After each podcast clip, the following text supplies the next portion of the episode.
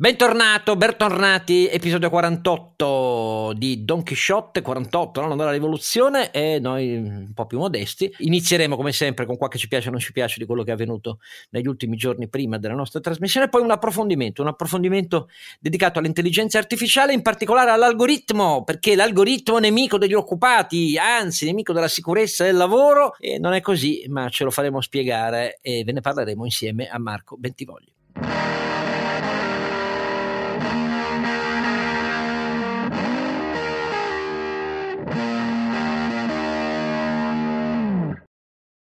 Bentornato, bentornati, eh, Don Chisciotto Oscar Giannino e con lui sui due fidi compari, innanzitutto eh, Sancio.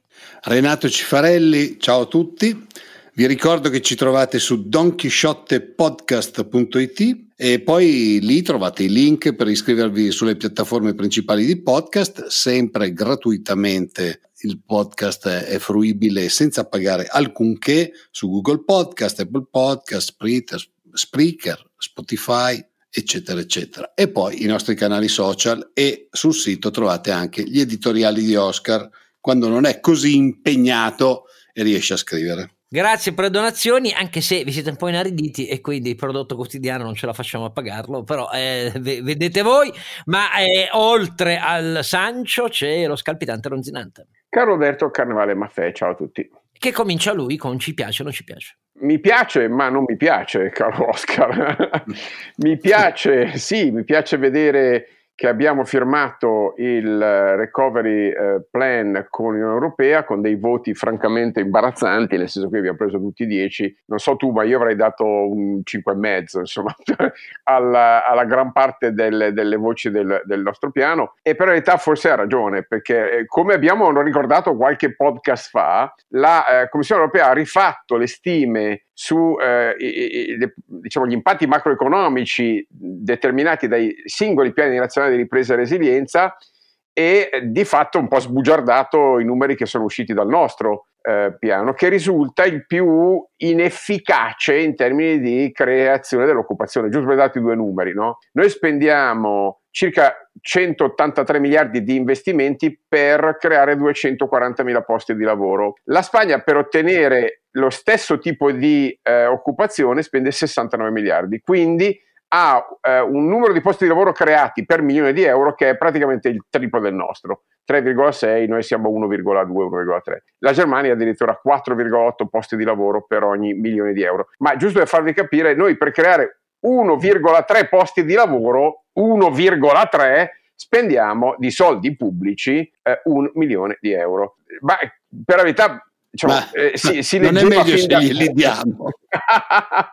no, no, però fammi dire, non voglio essere così pessimista perché eh, il segnale invece che mi piace è che un po' in trascinamento, un po' addirittura in anticipo sui soldi recovery plan sono ripartiti investimenti privati e sono ripartiti quelli in, eh, in, in capacità produttiva, in tecnologia, in, eh, eh in elettronica, in software. Non ai livelli necessari per riportare questo paese su eh, eh, produttività europee, ma oggettivamente, lo dice anche l'Istat, il contributo alla crescita del PIL derivante dalla quota di investimenti è ragionevolmente più del doppio di quella dei, dei, consumi. Quindi da un lato gli investimenti pubblici si dimostrano, Oscar l'abbiamo detto sempre in tutti gli anni, gli investimenti pubblici italiani si dimostrano con un effetto moltiplicatore molto modesto al limite dell'inefficace, eh, ma almeno danno il carattere di segnalazione agli investimenti privati. Speriamo che non li spiazzino, ecco, speriamo che eh, questa massa di soldi pubblici che arriva almeno no, non spiazzi, non, non, non disincentivi su alcuni settori quelli privati.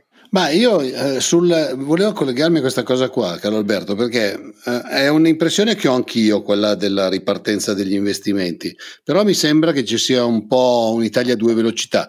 Non dimentichiamoci che siamo partiti con gli investimenti senza avere più industria 4.0 e senza avere più gli incentivi, perché sappiamo che gli incentivi non sono più finanziati. Quindi vuol dire che le aziende in questo momento ci stanno credendo e hanno capito che devono investire sulle nuove tecnologie per, per stare sul mercato.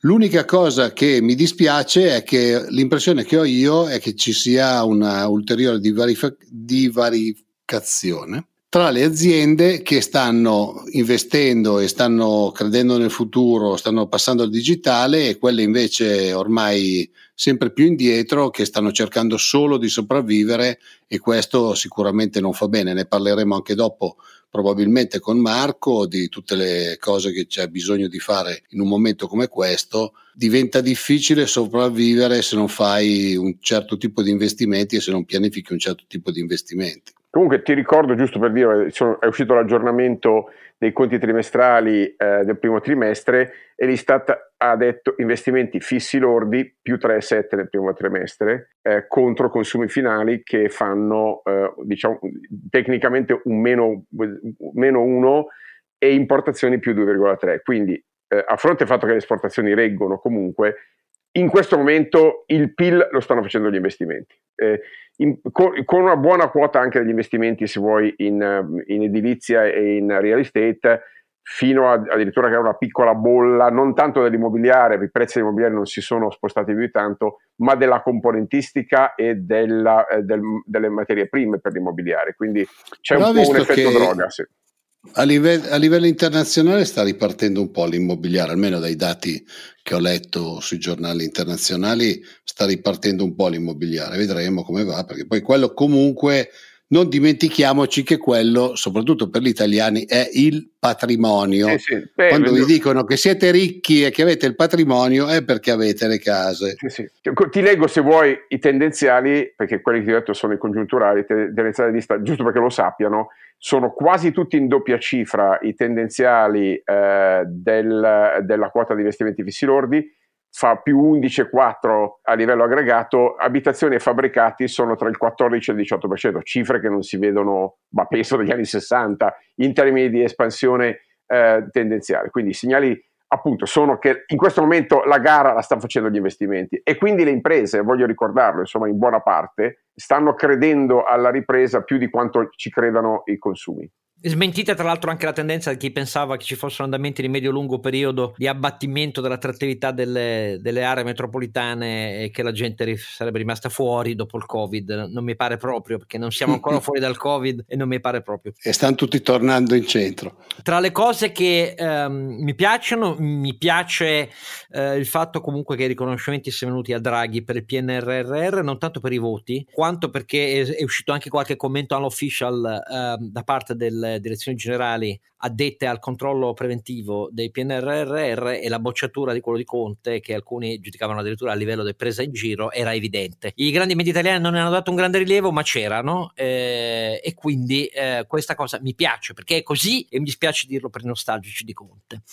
Eh, spero e mi piace quindi che Conte rompa con grido, ma non lo farà perché tanto non, non ha il coraggio per farlo e v- vedremo il partito di Conte e, e mi piacerà vedere presto tutti coloro che eh, vi, vi, vi, vi, traslano eh, dal vecchio 5 Stelle eh, e ho anche scritto e ribadisco, voglio sentire gridare onestà e, le, e legalità eh, quando eh, da, da, Premier il loro nuovo neolider che non è neanche iscritto al loro partito faceva misure per il suocero eh, di alleviamento tributario e penale di cui poi Franceschini si prese responsabilità perché andava salvaguardato il rapporto con i 5 Stelle. Non mi piace per niente il bilancio delle primarie di Letta, non sono state di convergenza riformista, sono state eh, questioni interne del PD. Eh, e del resto Boccia ci ha detto appena eh, fatto il conteggio dell'esito scontato delle primarie fuori da PD 5 Stelle questo è il nuovo Ulivo siete tutti di destra. Quindi nessuna convergenza riformista non mi piace per niente bocciato. Io sono uno dei potenziali riformisti che non ci, ci trova in questa destra. Mi dispiace la semplificazione della linea Bettini è il più colossale regalo a questa destra che il PD continua a fare. Non mi piace eh, la nota eh, concordataria eh, del Vaticano sul disegno di legge ZAN. Non mi piace perché mi ha molto colpito, nel senso che io seguì molto i lavori della preparazione dell'appendice al vecchio concordato dei patti lateranensi a cui sono sempre stato assolutamente contrario, quello firmato da Mussolini con la Chiesa. Quello firmato da Craxi nell'84 era un grande passo avanti perché in realtà l'articolo 1 riconosce la piena e reciproca totale indipendenza e autonomia dei due stati sovrani. Disciplinava e disciplina alcune eh, questioni che riguardano appunto i rapporti tra stati, per esempio la disciplina degli enti ecclesiastici e quella degli effetti del matrimonio canonico poiché era cambiata nostra, il nostro diritto di famiglia e quindi il matrimonio civile, ma è una questione del rapporto tra stati. Ma questo significa che l'articolo 1 va letto come quando si tratta di inoltrare critiche su leggi uno Stato dell'altro, lo fanno la CEI, lo fa la CEI, i vescovi italiani, e possono dire quello che vogliono, come hanno fatto innumerevoli volte sulle leggi in Parlamento. Affidarsi al concordato significa chiedere invece un regime di esenzione che si regola tra Stati per la disciplina di una legge e le conseguenze applicative sugli enti ecclesiastici, le scuole eh, cattoliche e così via. E allora andava presentato così, cioè chiediamo un'esenzione per le scuole cattoliche e gli enti ecclesiastici dagli effetti di una legge italiana e questo credo proprio che non si possa fare. Mi dispiace perché la politica l'ha presa solo come un'ingerenza, ma la questione formale è sostanziale, vuol dire che questo documento nasce dal rumore di ferraglia che già si sente da due anni all'interno della CEI attuale, che non viene considerata da parlati di destra abbastanza vicina alla destra. Vedremo come si sviluppa Europa mi è piaciuto invece i 141 caratteri e due righette con cui Draghi in Parlamento ha affrontato la faccenda, senza neanche citare Vaticano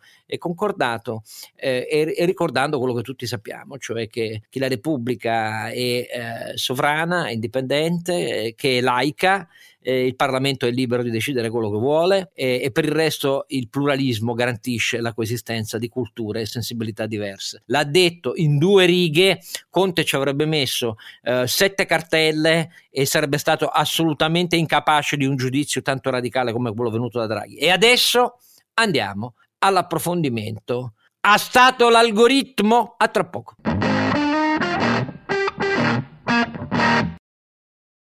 Ed eccoci all'approfondimento del 48esimo episodio di Don Quixote Podcast, con me naturalmente, come detto prima, il fidato Sancio Panza. Renato Cifarelli. Eh, argomento, qualche giorno fa è uscito un articolo meraviglioso su un tema che si sta affermando nel dibattito pubblico in maniera molto distorta. Il tema è quello degli algoritmi e puntualmente è uscito fuori per le tensioni della logistica, compreso l'assassinio barbaro di un sindacalista dei Cobas trascinato da un camion eh, che doveva entrare malgrado il blocco di Cobas. Il problema non è la legittimità dei blocchi, la legittimità dei blocchi la risolve lo Stato.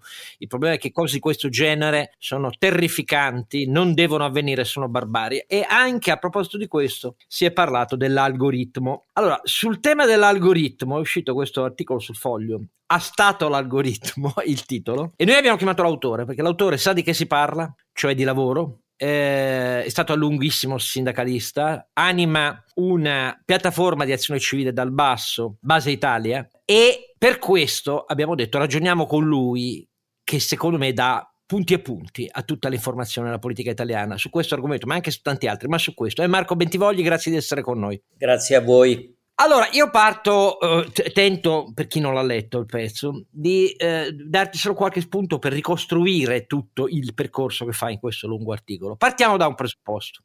Partiamo dal titolo. No, partiamo, partiamo. dal titolo, perché l'algoritmo, tutti lo citano, sta diventando parola d'ordine, vedi l'ultima intervista a Landini, ne ha parlato il ministro del lavoro Orlando, eccetera. Bisogna contrattare l'algoritmo ma l'impressione che tu hai, io condivido, è che l'algoritmo innanzitutto non si sa che cosa sia, è così? Ma sì, onestamente eh, tutto avremmo immaginato tranne che addirittura un ministro della Repubblica Italiana, del governo dei migliori, eh, utilizzasse la, una fraseologia molto simile ai populisti più, diciamo, meno competenti eh, che, che, abbiamo visto in questa purtroppo ultima fase di buio della politica affacciarsi nella guida delle istituzioni. Ovviamente noi passiamo sempre eh, nella politica quando perde la sua eh, vocazione all'assunzione di responsabilità, che dovrebbe essere, diciamo, l'ABC fondamentale, il minimo sindacale per rimanere alla mia esperienza, vediamo che la, cambia in questa fraseologia eh, populista la ricerca del capro espiatorio, del paravento che possibilmente allontani le responsabilità dalle persone e in particolare dalle persone che sono alla guida delle istituzioni.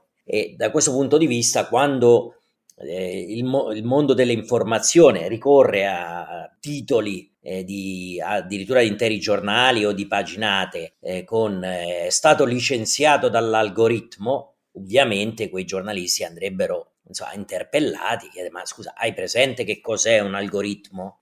hai presente come funziona? Cioè, o questi giornalisti e politici hanno un'idea delle AI, dell'intelligenza artificiale eh, che io ho approfondito tantissimo, sono tuttora componente della commissione del Ministero dello Sviluppo Economico su questo e della eh, Pontifici Accademia della Vita su, nel gruppo di lavoro sull'intelligenza artificiale, o hanno, delle, hanno lo, degli studi sulla, su alcune linee evolutive dell'intelligenza artificiale per cui gli algoritmi si programmano da soli, o altrimenti queste cose sono assolutamente eh, farlocche.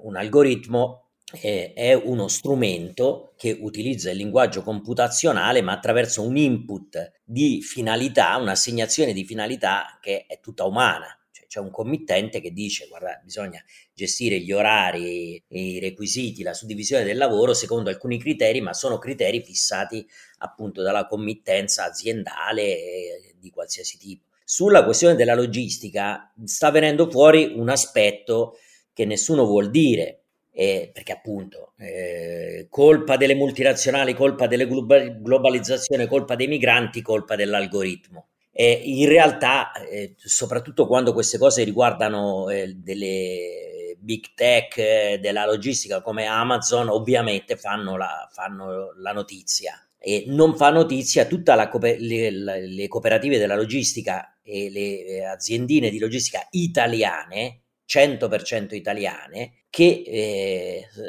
vivono in una perfetta eh, giungla di eh, normative spesso glissate, non applicate, ma essendo, non, eh, essendo italiane, essendo piccole, non facendo puntare riflettori su di esse, eh, ovviamente sono abbandonate. Ecco, ed è un terreno che do- bisogna recuperare anche in termini di rappresentanza. Ha scritto degli articoli veramente belli Dario Di Vico. Su Dario Di Vico, sì, sì. Finalmente ritornando a fare mess- quello che eh, dovrebbe fare il giornalismo italiano, ecco Dario no- non lo ha mai abbandonato per la verità, ma cercando di raccontare quello che accade, a prescindere dalle convenienze, a turbare questo o quel soggetto di rappresentanza, ma raccontare quello che, eh, che avviene in quei piazzali, quanto, quanta giungla e far west è sostanzialmente il, il quotidiano di quei settori, terzia, una parte del terziario e della logistica, in cui la situazione della rappresentanza è talmente dura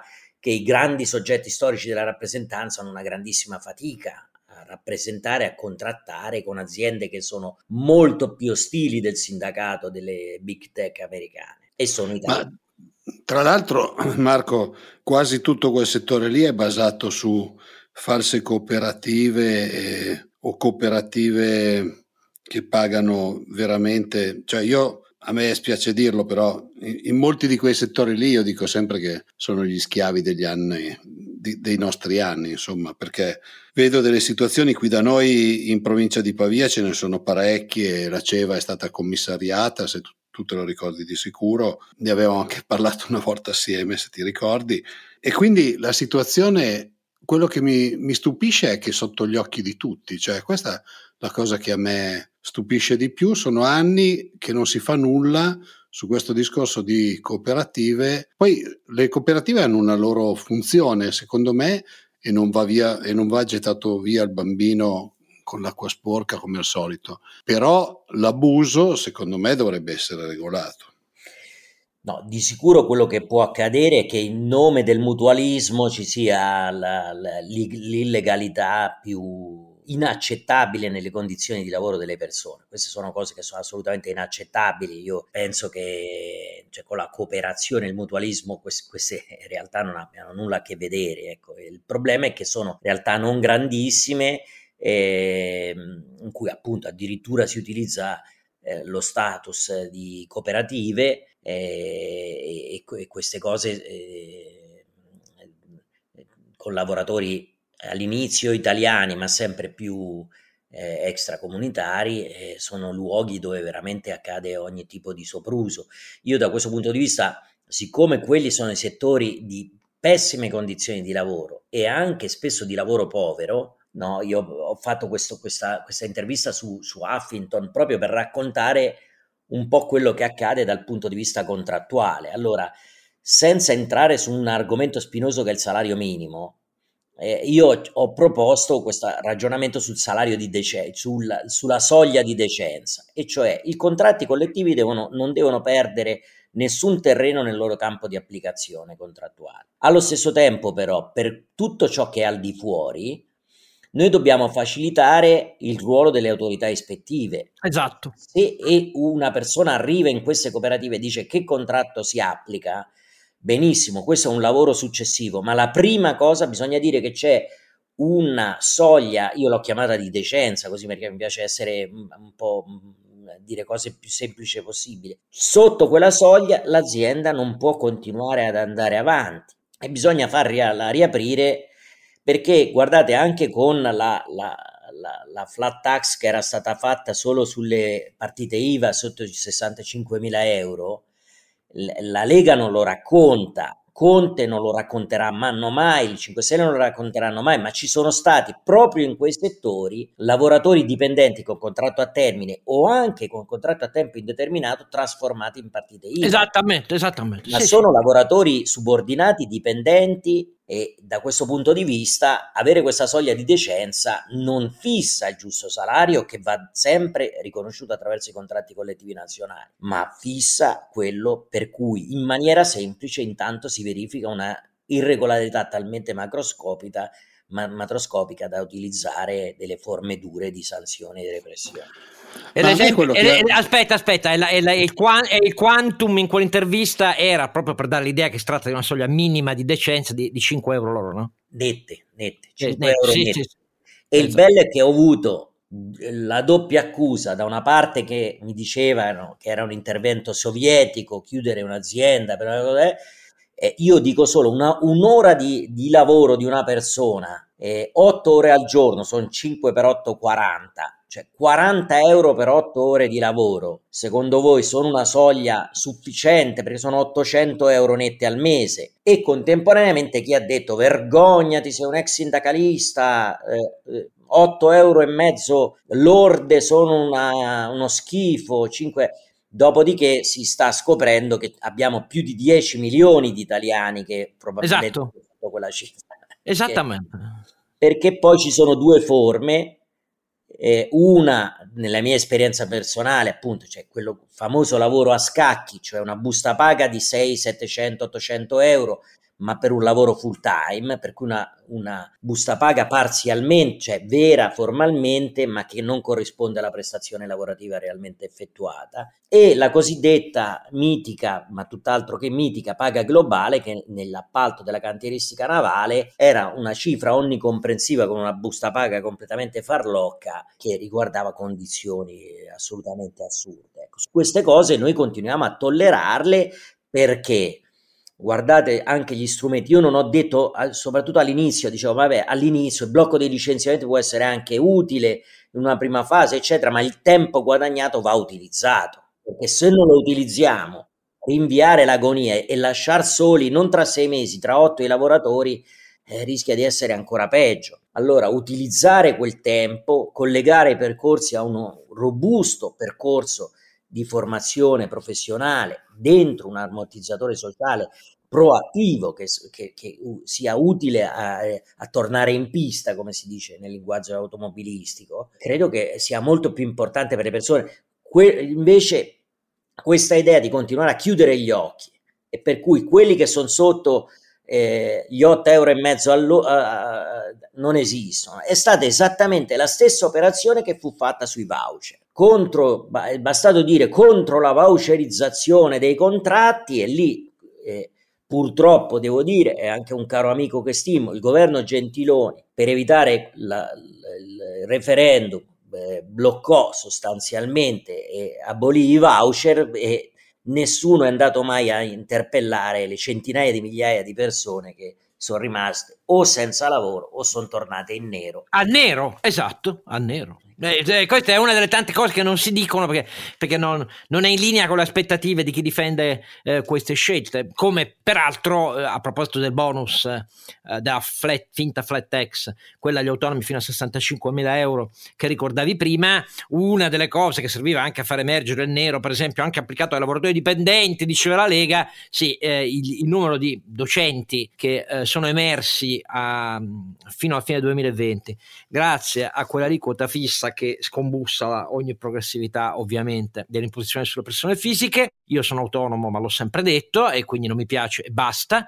Eh, il numero di insegnanti che ha, è passato attraverso quell'aliquota a pagare le tasse sulle lezioni di sostegno date in nero all'evidenza per il fisco è stato a fine 2020 di 23 persone in tutta Italia. Ecco, per dirne un'altra, ma insomma siamo in un paese in cui il dibattito pubblico e i provvedimenti dei politici eh, non vengono riscontrati poi né ex ante né ex post. Torniamo al punto. Dire contrattiamo l'algoritmo è perché c'è una diffusa oramai in questo paese tecnofobo alla tecnofobia. Eh, Marco ha, ha, ha, dedicato un libro intero, eh, quindi leggetelo se non l'avete fatto. Eh, detto questo, è diventato una cosa perché si dice appunto l'intelligenza artificiale è autodiretta autosviluppante. È l'esatto opposto di quello che Turing, che poi è, è, è, l'inventore del computer moderno nel 42, in un suo storico saggio disse guardate che se avete in mente un mondo in cui le macchine comanderanno, ricordatevi che quelle che adesso stiamo provando a iniziare a fare, ma credo per molti decenni, sono tutte soggette all'input dell'uomo e sono semplicemente, saranno semplicemente sempre più veloci nel eh, calcolo eh, della varianza di correlazioni e causalità rispetto a quanto possiamo fare noi con la nostra forza computazionale individuale. Ma non avranno eh, una personalità, una coscienza propria in grado di graduare diversamente all'input umano l'effetto della loro enorme capacità computazionale. Detto questo, invece in Italia è diventata una roba di tecnofobia. Perdiamo occupazione di sicuro con l'intelligenza artificiale, è nemica dell'occupazione. E tu in questo articolo, a me ha molto colpito la fonte, perché parli di quattro idee contro il nuovo slogan della decrescita applicati all'intelligenza artificiale e all'algoritmo e quando ho visto la fonte un po' ti ho invidiato eh, perché non, non, lo conosco, perché la fonte di queste quattro idee è, è padre Paolo Benanti, ma ho capito bene? Sì, intanto Paolo, è, padre Paolo è, è, è un francescano che coordina il gruppo di lavoro sulla Pontificia Accademia della Vita e, ed è una delle persone più interessanti con cui ragiono tantissimo da anni su queste cose, proprio per come costruire, perché allora siamo, qualcuno si spaventa, ma siamo tutti quanti sempre più consapevoli che questa ibridazione non, eh, con uomo-macchina, uomo-algoritmo in realtà sia già avvenuta da tempo. Noi siamo fortemente ibridati con il nostro smartphone, altro che Altro con, che. Con meccanismi di AI e così via. Allora lui eh, de, suggerisce queste cose eh, molto importanti no? e, e, suggerisce questi quattro parametri fondamentali. Quello dell'intuizione, appunto, è fondamentale che il rapporto uomo-macchina da questo punto di vista non sia, non sia paritario, paritetico, cioè la persona è davanti alla macchina, all'algoritmo e in qualche modo deve riuscire ad anticipare sostanzialmente quelli che sono i comportamenti eh, delle macchine, per cui decidere qual è il livello di adattabilità, se l'AI o le macchine che si adattano all'uomo o il contrario suggerisco di andare a vedere come si monta un eh, V12 della Ferrari, si comprenderà che le ragazze, anche perché le ragazze ci sono, e i ragazzi che sono lì, è il robot cooperativo che si adatta a loro e non il contrario. E non il contrario, esatto. Ed è quello che non si vuole capire, cioè paradossalmente i vecchi robot dei servizi industriali dettavano molto di più i tempi e la vita del lavoratore di questi robot cooperativi. No, ma questo però è un tratto dominante di molte nostalgie del passato, eh? cioè di molte nostalgie del Fordismo, che a me lasciano senza parole come se quello fosse un'epoca aurea dei diritti dei lavoratori, eh, del benessere complessivo, eccetera, eccetera. Io sono, ancora, sono dell'ultima generazione che da piccolo c'è passata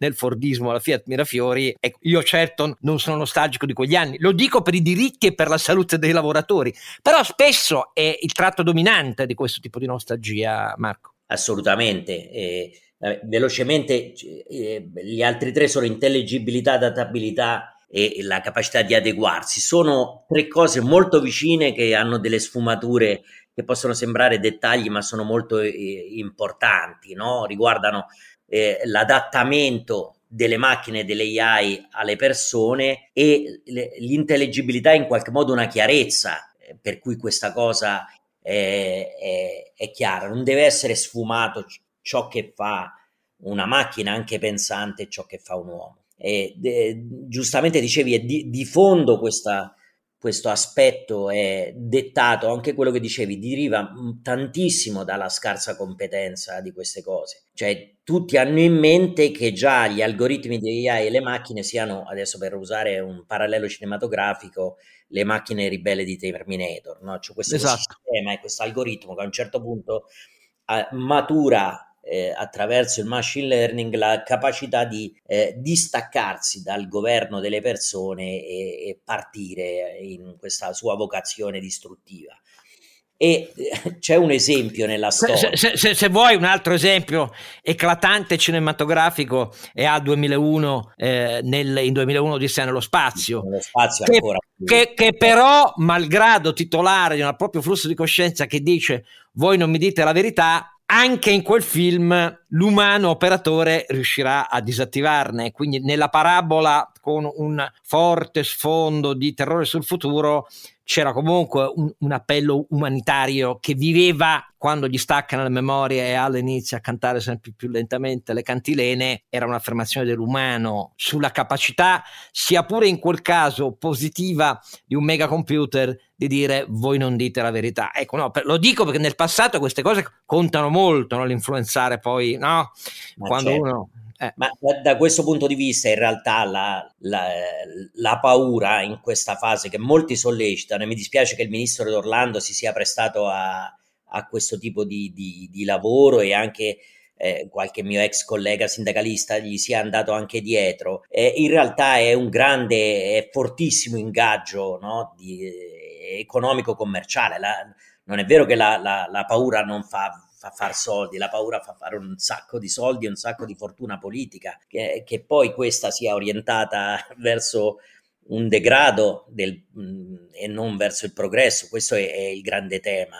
La, la, paura paralizza le reazioni, per cui nel momento storico in cui è fondamentale la consapevolezza delle persone per governare questi processi, per avere visione, per essere architetti del nostro futuro, la paura invece fa fare un passo indietro. Questo è il tema eh, fondamentale che si rischia di non comprendere eh, quando ci si butta appunto a dare le colpe, appunto io eh, così per ridicolizzare ho detto ha stato l'algoritmo proprio per questo. Eh, c'è un esempio, non la faccio troppo lunga, c'è un esempio che raccontano tutti che secondo me in realtà è, è stato costruito da qualche programmatore. Il, la prima versione di Siri eh, raccontano che quando fu data eh, Siri, sapete, è l'assistente vocale di, di, di, di, Apple, senza fare pubblicità ovviamente, ma eh, dicevano che nel, nel, nell'1.0 di Siri, se, se eh, tu dicevi voglio suicidarmi, eh, automaticamente negli Stati Uniti, dove le armerie sono abbastanza diffuse, eh, ti dava gli indirizzi delle armerie, dei venditori di armi nel,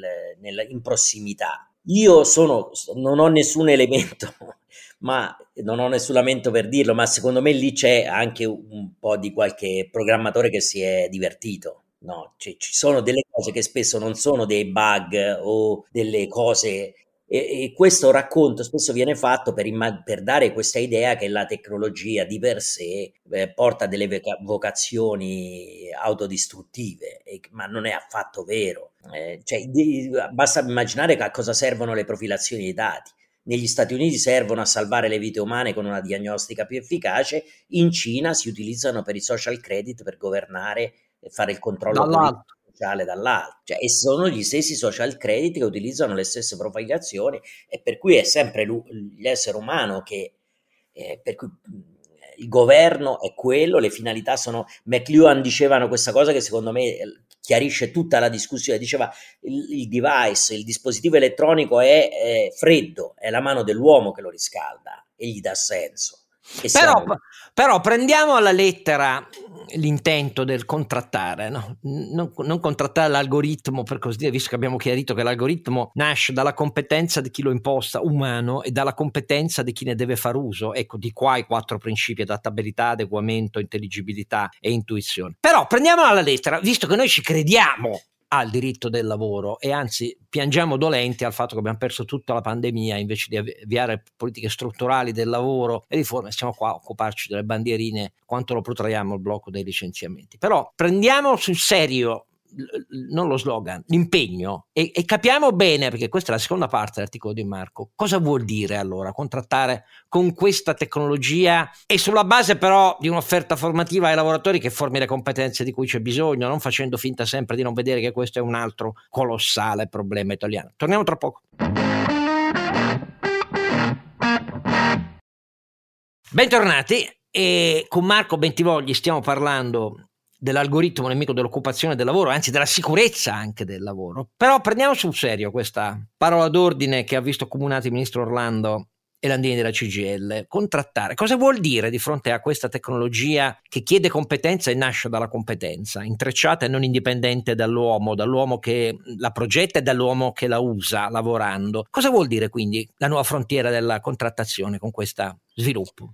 Ma ovviamente c'è dietro questo fascino di, della regolamentazione degli algoritmi che eh, poi dopo non porta a sviluppare il titolo, no? Cioè contrattare gli algoritmi, come giustamente dicevi, prevede la, la, capacità di comprendere intanto di che cosa stiamo. Eh, quando a me dicevano, ma cavolo, un sindacalista ti occupi di intelligenza artificiale, algoritmi, eh, faccio guarda che io faccio una cosa non nuova, per cui i sindacalisti che hanno fatto forte il sindacato negli anni 60 e 70 erano esperti di tecnologia e organizzazione del lavoro. Esatto. Oggi le tecnologie e l'organizzazione del lavoro sono questa roba qua, se noi continuiamo a parlare di, di, di insindacalese, di cose degli anni passati, rischiamo di non essere efficaci, essere innocui.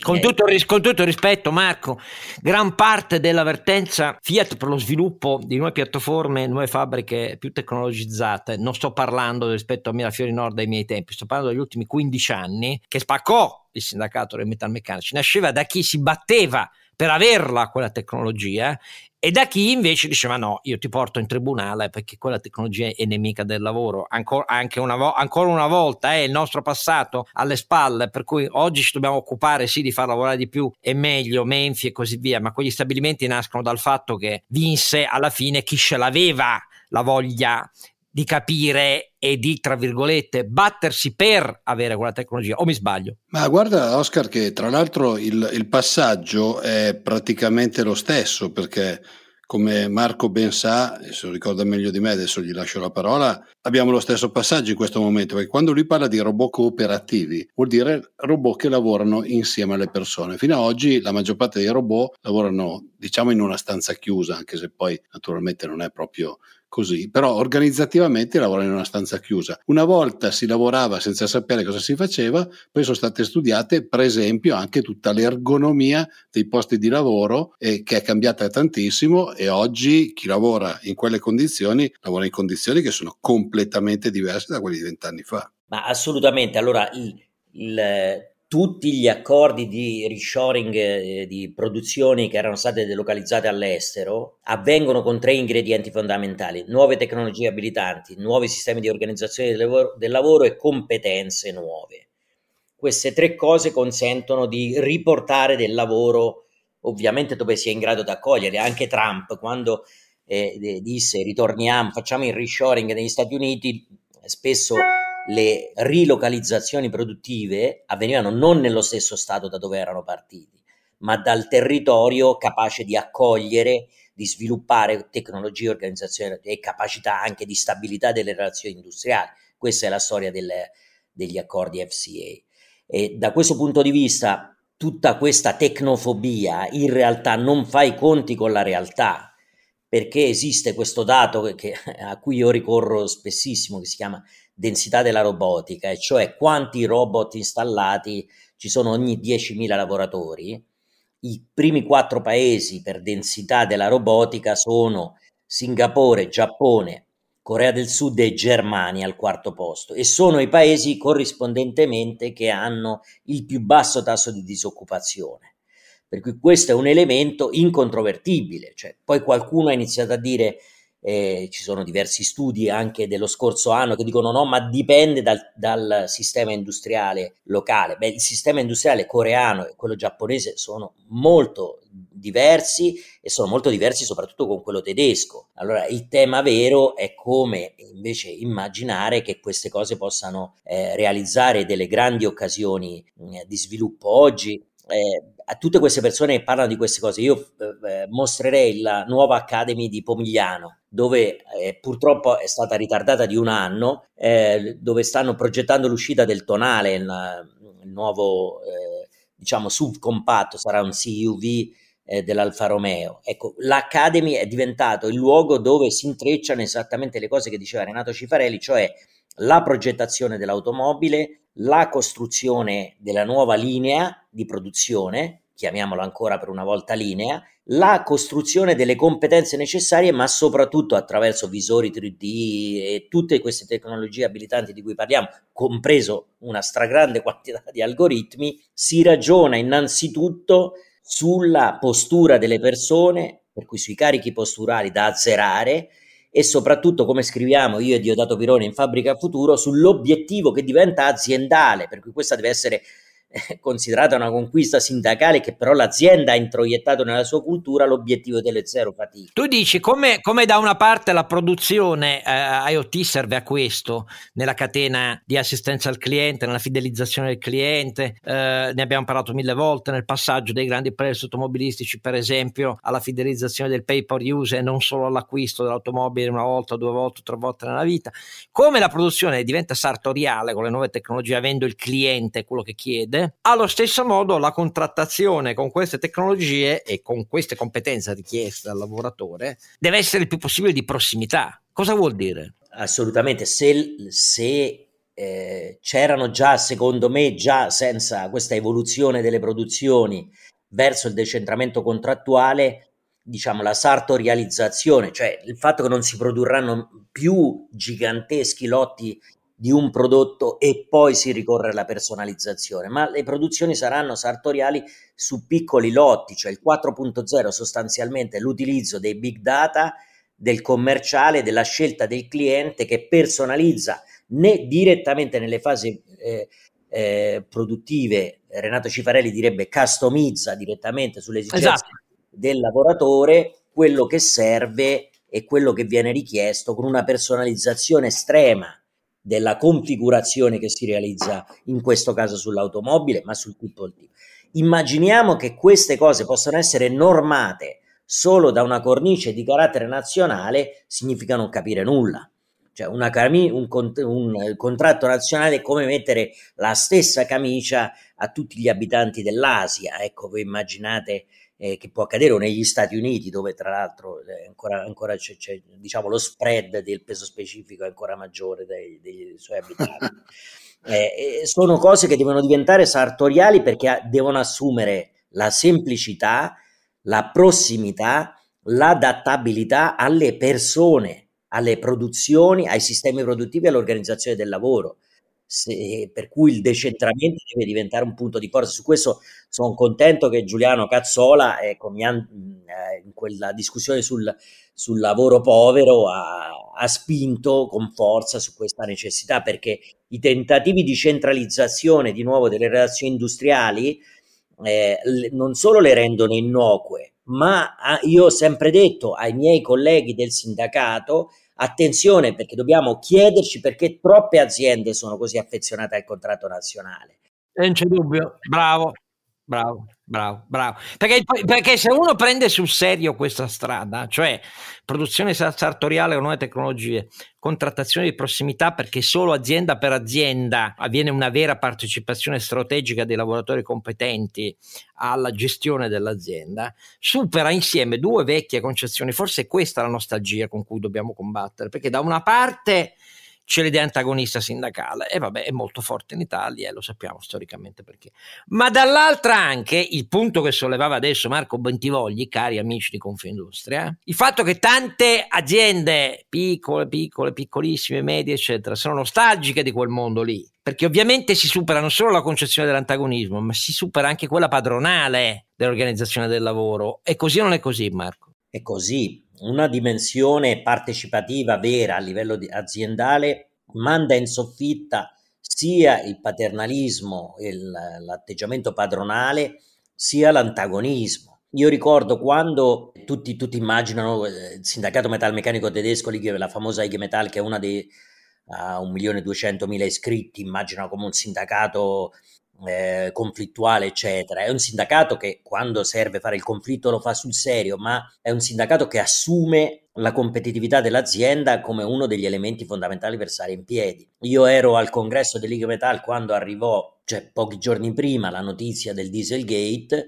e, e furono smontate gran parte di pezzi di welfare della contrattazione aziendale e il sindacato non, non, non incrociò le braccia contro, ma contrattò le, il percorso per rimettere a posto il gruppo e ritornare allo stesso livello di diritti e nel primo tempo possibile che a livello di contrattualistica aziendale Volkswagen è fortissimo insomma. No, Beh, io... eh, di, poi di, non, dimentichiamoci, non, dimentichiamoci, che il contratto, il contratto pia, flat è anche una protezione dalla concorrenza perché se io sono più efficiente posso pagare meglio le persone e quindi posso trovare le persone migliori probabilmente oppure trovare le persone che arrivano a lavorare da me e se io invece non, non, sono efficiente e applico il contratto nazionale di lavoro tanto caro ad alcuni sindacalisti che come diceva Marco mi sembra che vivano un po' con la testa voltata nel passato,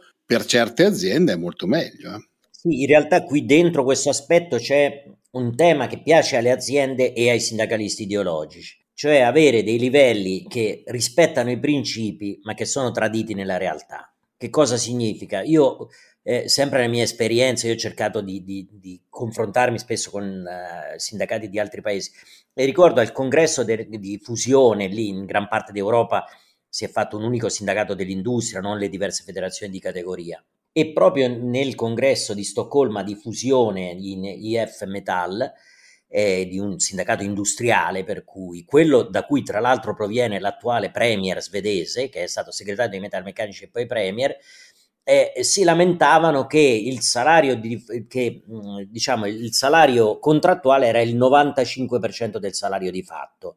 Cioè il, il contratto nazionale aveva questa forbice del 5% in più rispetto a trattamenti unilaterali che davano l'azienda. In Italia, quando va bene, il 30%, e per cui il contratto, cioè ciò che il salario, ciò che la contrattazione collettiva norma, sta perdendo sempre più terreno rispetto al salario di fatto. E più il salario viene dato a livello centrale nazionale e più a livello di busta paga l'azienda darà pezzi di super minimo e di salario unilaterale. Allora la sfida vera deve essere invece costruire nuovi sistemi di inquadramento per cui il salario unilaterale si riduca ma sia dato anche in caso rispetto a sistemi di inquadramento evoluti, contrattualizzati, cioè le persone devono capire che Oscar guadagna 100 euro a più di Marco perché rispetto a dei sistemi evoluti di inquadramento ha alcune competenze che sa esprimere eh, nel lavoro che gli consentono di avere su una ricaduta personale dal punto di vista salariale più alto. Questo significa giocarsela in termini di trasparenza. Non esiste meritocrazia nel lavoro secondo la trasparenza. Allora, ideologicamente, troppe aziende e i sindacalisti più ideologici queste cose non le vogliono capire perché si salvano la coscienza rispetto a un contratto collettivo che perde sempre più terreno rispetto a quello che è il salario. Io volevo farti una domanda proprio sulle differenze, Marco. Allora, secondo me gli algoritmi, una volta naturalmente che sono testati e funzionano bene, perché questo è un passaggio doveroso, mi sembra chiaro, ma è nella convenienza anche delle aziende, non hanno però preconcetti, cioè un algoritmo fatto bene non sa se sta analizzando una donna, un uomo, un, una persona che ha un handicap o cose di questo genere. In fondo guarda solo i risultati, quindi tendenzialmente secondo me da un certo punto di vista l'algoritmo dovrebbe essere benvenuto per alcuni passaggi, naturalmente poi sappiamo tutti che in azienda ci vuole sempre anche la componente umana, però per alcuni passaggi potrebbe essere molto meglio degli umani, tanto per intenderci. Ma assolutamente, noi eh, abbiamo degli aspetti di valutazione delle persone che corrispondono molto poco con ciò che serve in termini di professionalità e competenze e riguardano molto più aspetti relazionali. Cioè qual è il rapporto del capo con quel dipendente o quella dipendente. E questo è un problema molto serio, per cui non è che il sistema di inquadramento affidato all'algoritmo eh, decide automaticamente, cambia in automatico la busta paga. Poi dopo è chiaro che ci deve essere una valutazione umana, ma all'algoritmo si chiede oggettività, per cui da questo punto di vista gli, algoritmi di per sé cioè, possono essere programmati male. Adesso se vediamo la vicenda del 737 Max, ecco, quello è un Beh, certo. programmato male e che ha creato dei problemi molto seri anche a Boeing. Cui... A me interessa far capire una dimensione trasversale di questa faccenda, perché il problema non è solo avere una certa idea delle tecnologie, del lavoro, del diritto del lavoro, delle giuste retribuzioni. Il problema è che se pensiamo a un mondo fondato sulle competenze, che non siano figlie di qualche accordino fatto con mansionari, eh, diciamo, post-fordisti ma non troppo, nazionali, abbiamo bisogno di una rivoluzione profonda. Nel tuo articolo non a caso citavi il fatto che dovrebbe cominciare dall'offerta formativa, dalla scuola, nel senso che invece di riservare lo studio del coding, cioè del linguaggio di programmazione dei computer evoluti solo a chi va al Politecnico, dovremmo cominciarlo ben prima nella scuola, tanto per dirne una. Ma poi, altra cosa che dico, siccome per fare una contrattazione aziendale seria fatta sulle competenze e quindi sulle differenze. E allora ci, rientra il solito nostro problema, cioè quello cioè della certificazione. Io la sogno in certificazione eh, proprio nel bilancio patrimoniale dell'impresa, delle competenze, e lì metti un asset in più anche per la votazione del tuo rischio d'impresa eh, sul mercato degli intermediari finanziari, ma soprattutto costituisci la base per cui chi ci lavora nell'impresa, il sindacato che sta nell'impresa, ti chiede gli obiettivi di miglioramento delle skills eh, sulla base di una certificazione reale delle skills esistenti in un'impresa. Diventa uno degli obiettivi di sostenibilità per misurare i piani dell'impresa nel, negli anni successivi, non solo il conto economico, il bilancio civilistico. Cioè, ho fatto questi due esempi, uno che riguarda l'impresa, l'altro che riguarda la formazione, proprio per capire che se uno ci crede in questo sviluppo guidato dalla tecnologia e dalle competenze che vanno insieme, beh, c'è tanto da cambiare nel nostro paese, Marco. Ma sì, assolutamente, cioè, questi sono, sono, aspetti su cui bisogna ricostruire anche dal punto di vista, oltre a tutto quello che dicevi tu, bisogna eh, ricostruire un, un, nuovo pensiero del lavoro, un nuovo pensiero eh. della contrattualistica, che, cioè noi mettiamo molto companatico attorno alla vecchia contrattualistica del lavoro, però il tema fondamentale è che eh, alla fine poi riduciamo il tutto allo scambio prestazione-salario. Esatto. Il lavoro è molto di più, il lavoro è qualcosa che ha cambiato senso e significato e queste cose, se, se noi non riusciamo a metabolizzarle dentro un sistema di relazioni industriali più evolute, il rischio è che rimaniamo, rimaniamo molto indietro. E per questo, siccome si tratta di ragionare di una del crocevia, anzi non di un, del crocevia delle grandi transizioni, che è appunto il lavoro, cioè le grandi trasformazioni climatico-ambientale, digitale, demografica, nel lavoro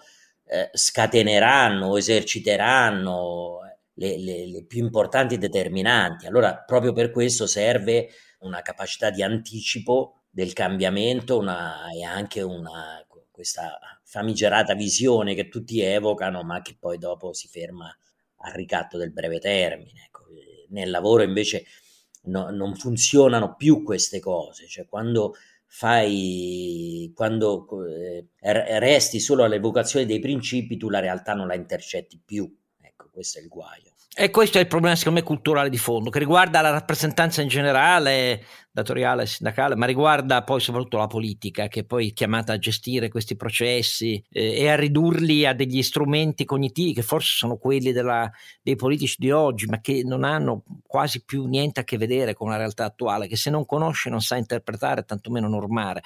Questa è, è, è un pochino la mia impressione, impressione di fondo, forse anche per questo c'è bisogno di una rivoluzione culturale dal basso, poi alla fine il movimento, la piattaforma che hai creato serve a questo. Certo bisogna essere un po' scettici in Italia ma non per questo non provarci, perché c'è in ballo tutte quelle transizioni che hai appena elencato, possono avere impatti devastanti su un'occupazione che è già lontana decine di punti Vabbè, da quella ne che va della nostra avanzata. competitività, eh, Oscar. Eh sì, ma ne, ne, ma ne va dell'integrazione di milioni di italiani che sono esclusi da un lavoro decente, continuativo, eccetera. Cioè, ne va del fatto che noi presentiamo il conto di tutta questa nostra vecchiaia mentale e strumentale, dei nostri tools, dei nostri bagaglini di strumenti, la consegniamo sempre agli stessi, ai giovani, alle donne, eh, e, e, a quelli a tempo determinato e agli immigrati, e, e sono sempre quei quattro lì quelli a cui presentiamo il conto. Cosa che mi, mi colpisce che poi sindacato e sinistra non lo so, mi sembra che quasi non la vedano questa roba qua, però mm, magari mi sbaglio io. Marco, tu che dici?